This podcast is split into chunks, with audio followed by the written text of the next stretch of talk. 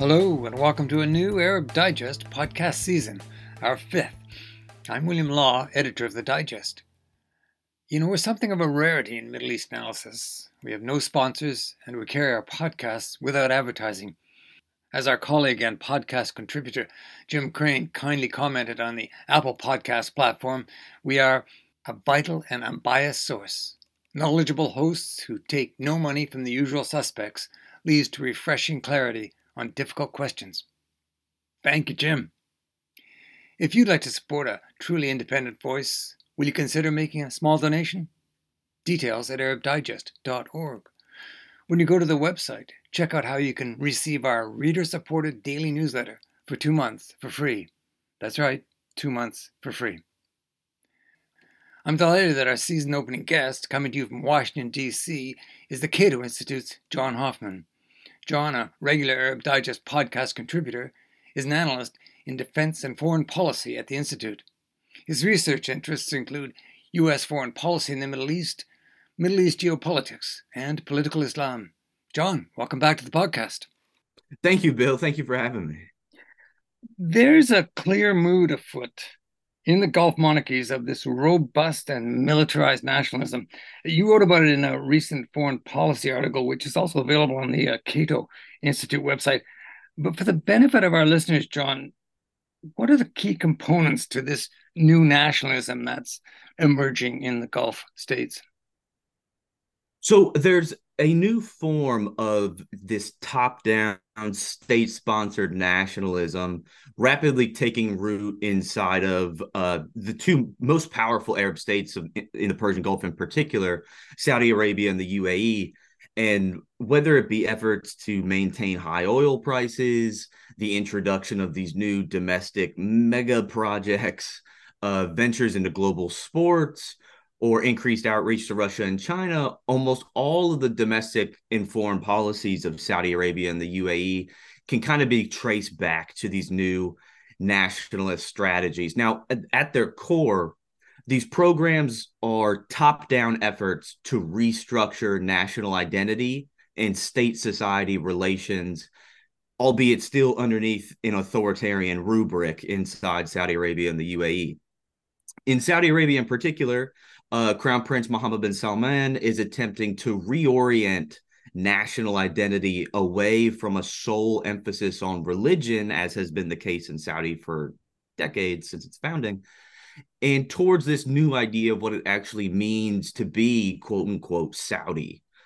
In the UAE, Mohammed bin Zayed is also attempting to restructure national identity across the seven emirates that constitute the United Arab Emirates, towards a more cohesive sense of what it means to be Emirati. So in many ways, this new nationalism is the new authoritarian foundation upon which Mohammed bin Salman and Mohammed bin Zayed seek to establish their control. And both leaders have already amassed more power domestically than any previous ruler in the history of either country. And they wish to preserve this absolute authority long term. But these nationalist projects extend beyond just the domestic. They also involve efforts by Riyadh and Abu Dhabi to assert themselves to the forefront of the region's geopolitical landscape. Saudi Arabia and the UAE are involved in almost every conflict zone, every geopolitical fault line spanning the greater Middle East. And now they're at the forefront of the region's recent move towards this, de-escalation, as it's been referred to. And globally, Saudi Arabia and the UAE are recognizing the emergence of a new multipolar global order as a reality and are positioning themselves to best advance their own interests and become global players in the process. So as this, as these projects evolve, it'll have massive ramifications for the Middle East and the world. Yeah, well, that's interesting. As you say, it's a major tectonic shift, isn't it? From what used to be, America was the guarantor, the security guarantor. And as you say, now these states are in a multipolar world playing the poker hand much differently. But what I want to know, John, you're in Washington. As I said, a tectonic shift that upends decades of all kinds of policy assumptions. Have Washington policymakers really grasped what is happening in Abu Dhabi and then Riyadh? Have they really got their heads around it? I think Washington sees changes happening, whether it be these domestic quote unquote reforms in Saudi Arabia or, you know, Riyadh and Abu Dhabi trying to increase their posture abroad. But I think they're lost when it comes to the underlying catalyst driving these developments. So they see changes, but they don't know the nuances of what's happening here. These tectonic shifts, as you called them correctly, they're about two things at the end of the day: power and money. And these, of course, aren't mutually exclusive. They often go hand in hand. These shifts are the product of ruling elites in Saudi Arabia and the UAE seeking to respond to changing domestic, regional, and international contexts. Domestically, Mohammed bin Salman and Mohammed bin Zayed view the success of these nationalist projects and the kind of reformulation of authoritarian rule as existential. This desire to create a new and sustainable bedrock of personalistic dictatorial rule has resulted in the increased securitization of policies and society inside Saudi Arabia and the UAE. They, you know, as you know well, Bill, they are fiercely repressive and silence any critics of their policies. And this repression is likely to increase as the stakes surrounding the success of these nationalistic projects also increases. So this news that we keep seeing of new forms of repression, of just wild sentences being handed to people for for tweets and things like that, this is going to continue to happen, and it's only going to get worse. And also critical to the future of these enterprises is whether these governments can actually follow through on their promises of economic success, and whether Mohammed bin Salman and Mohammed bin Zayed are able to project themselves domestically as the best guarantors of either Saudi or Emirati national interests. So, you know, look, intense nationalism that they're trying to generate can easily generate forces beyond the control of the state, even highly authoritarian states. And if Mohammed bin Salman and Mohammed bin Zayed fail to deliver on these, you know, Vision 2030 projects and things like that, they risk being targeted by the very nationalist forces that they're currently actively encouraging. And looping back to the Washington angle here, how the United States chooses to react to these developments is going to be critical. Diverging objectives between the United States, Saudi Arabia, and the UAE should call into question the quote-unquote blank check policies Washington has provided to Riyadh and Abu Dhabi for decades. Why should the United States continue to subsidize the security of these two as they seek to restructure authoritarian rule and project their influence abroad, goals of which neither are inherently beneficial for the United States? But as I know we'll get into today, Biden appears to be going the complete opposite direction and not recognizing these tectonic shifts at all. Yeah, and it's interesting you make the point about nuance, because one of the things I think we both agree on is that America has never shown itself to be particularly nuanced in its foreign policy, and no, not at all. In the Middle East. Let me ask you now, though, John, because you've been extremely critical of President Biden's efforts to add Saudi Arabia to the Abraham Accords. This was the Donald Trump initiative, of course, that brought in Bahrain and the United Arab Emirates and Sudan, Morocco. They've all sort of jumped aboard that particular train. So recognizing Riyadh, recognizing Israel, first of all, can you take us through what those efforts entail and what's on the table here? Yes, so I have indeed been very critical of this, of Biden's grand plan of adding Saudi Arabia to the Abraham Accords, primarily because of the massive concessions and threats to U.S. interests this grand deal he's currently pursuing would result in. So the Biden administration is currently considering going where no U.S. president has gone before. He's thinking of and pushing hard for signing a mutual security pact akin to like a NATO type article type 5 sort of deal with Saudi Arabia in return for Riyadh normalizing relations with Israel. The Saudis are also demanding U.S. assistance on developing a quote unquote civilian nuclear program as part of the deal, because of course they would never, ever, ever seek a bomb. But administration officials have been making regular trips to the Middle East to coordinate with their regional counterparts on this issue. They are very much steamrolling ahead, trying to get this thing signed, sealed, and delivered. But it should go without saying that a move such as this would be utterly disastrous for the United States and the Middle East. It would entrap Washington as Riyadh's security guarantor, despite a fundamental disconnect between U.S.-Saudi interests and values. And it would formally cement America's commitment to the underlying sources of regional instability within the Middle East. And Let me come in there, John, because I just want to be clear about this. If there was an instance where there was unrest against Mohammed bin Salman or against Mohammed, well, let's stick with Mohammed bin Salman. If there was unrest against Mohammed bin Salman, would the United States be required then to go into what would be a domestic situation and prevail or help to prevail on the side of the Saudi crown prince? Precisely, 100%.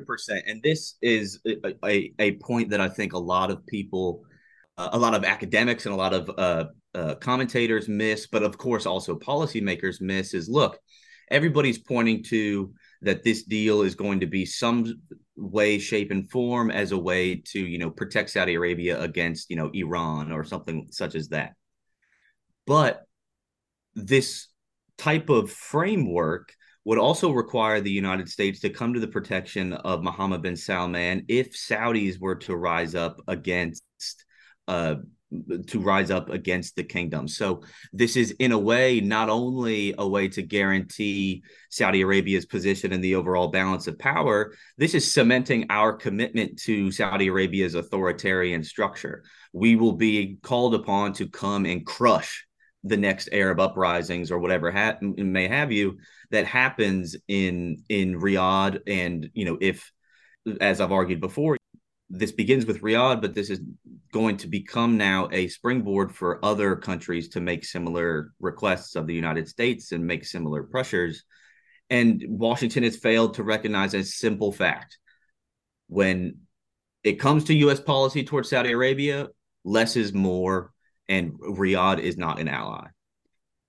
John, it's really rather disturbing to think of that situation. And it's ironic, too, isn't it, that Biden has so vigorously embraced a cornerstone element of Trump's transactional and often very erratic handling of foreign policy. Why has he done it? What is America getting back in return for this enormous commitment? What's in it for America? I'm struggling to get that one.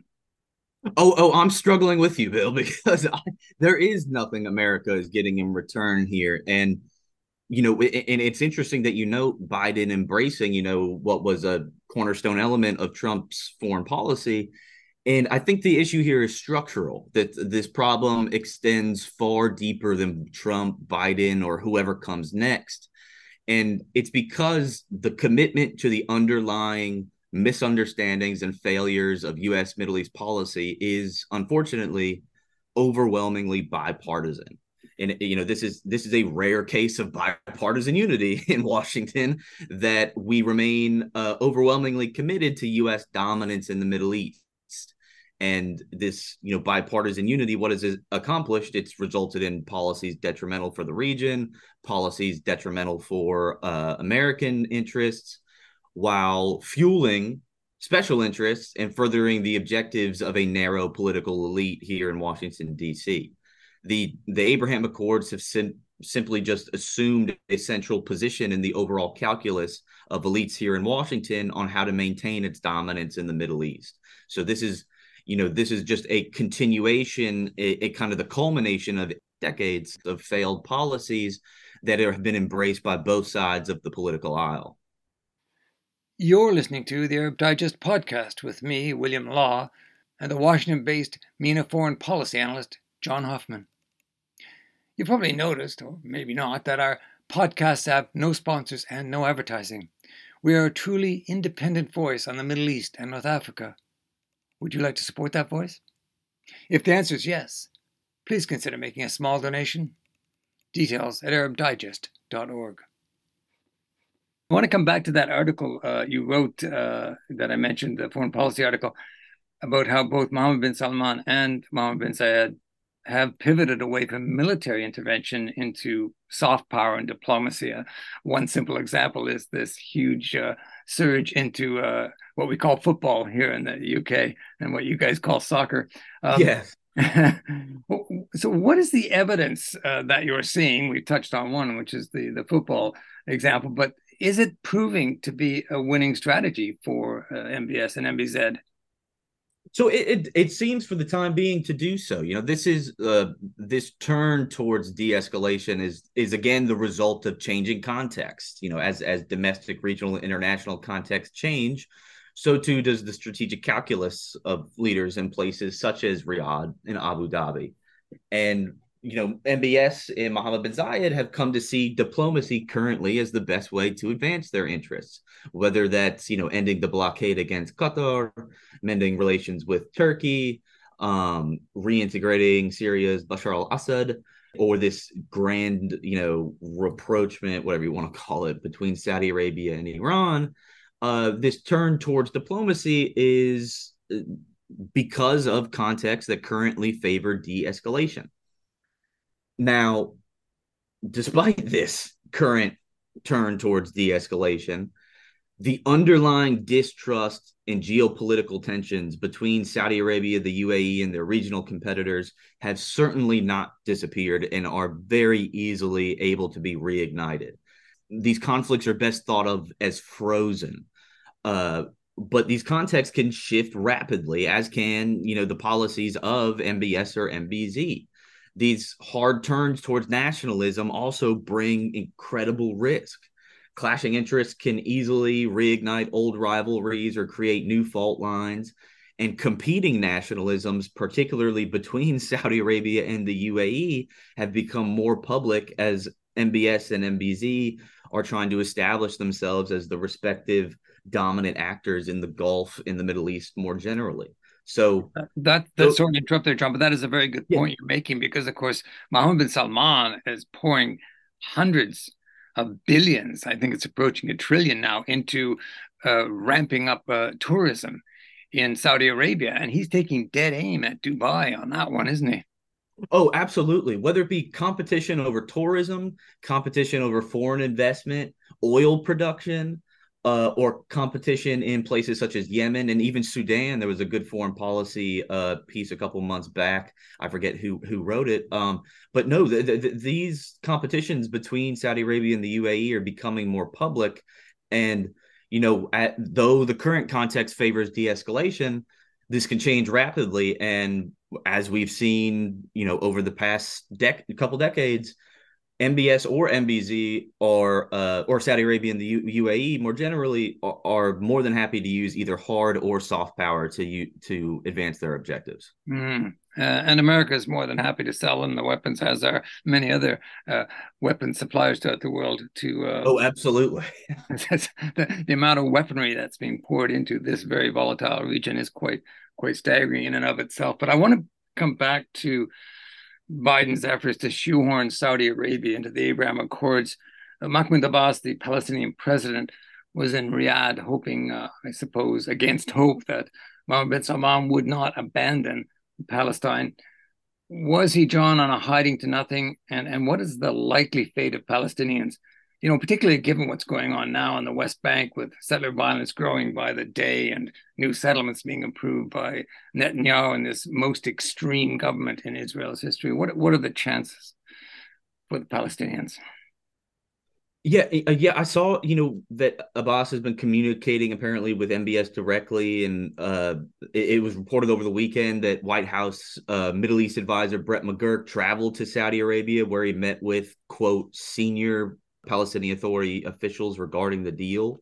I've seen also that Saudi Arabia has stated that it would consider resuming funding to the PA as part of this big mega deal.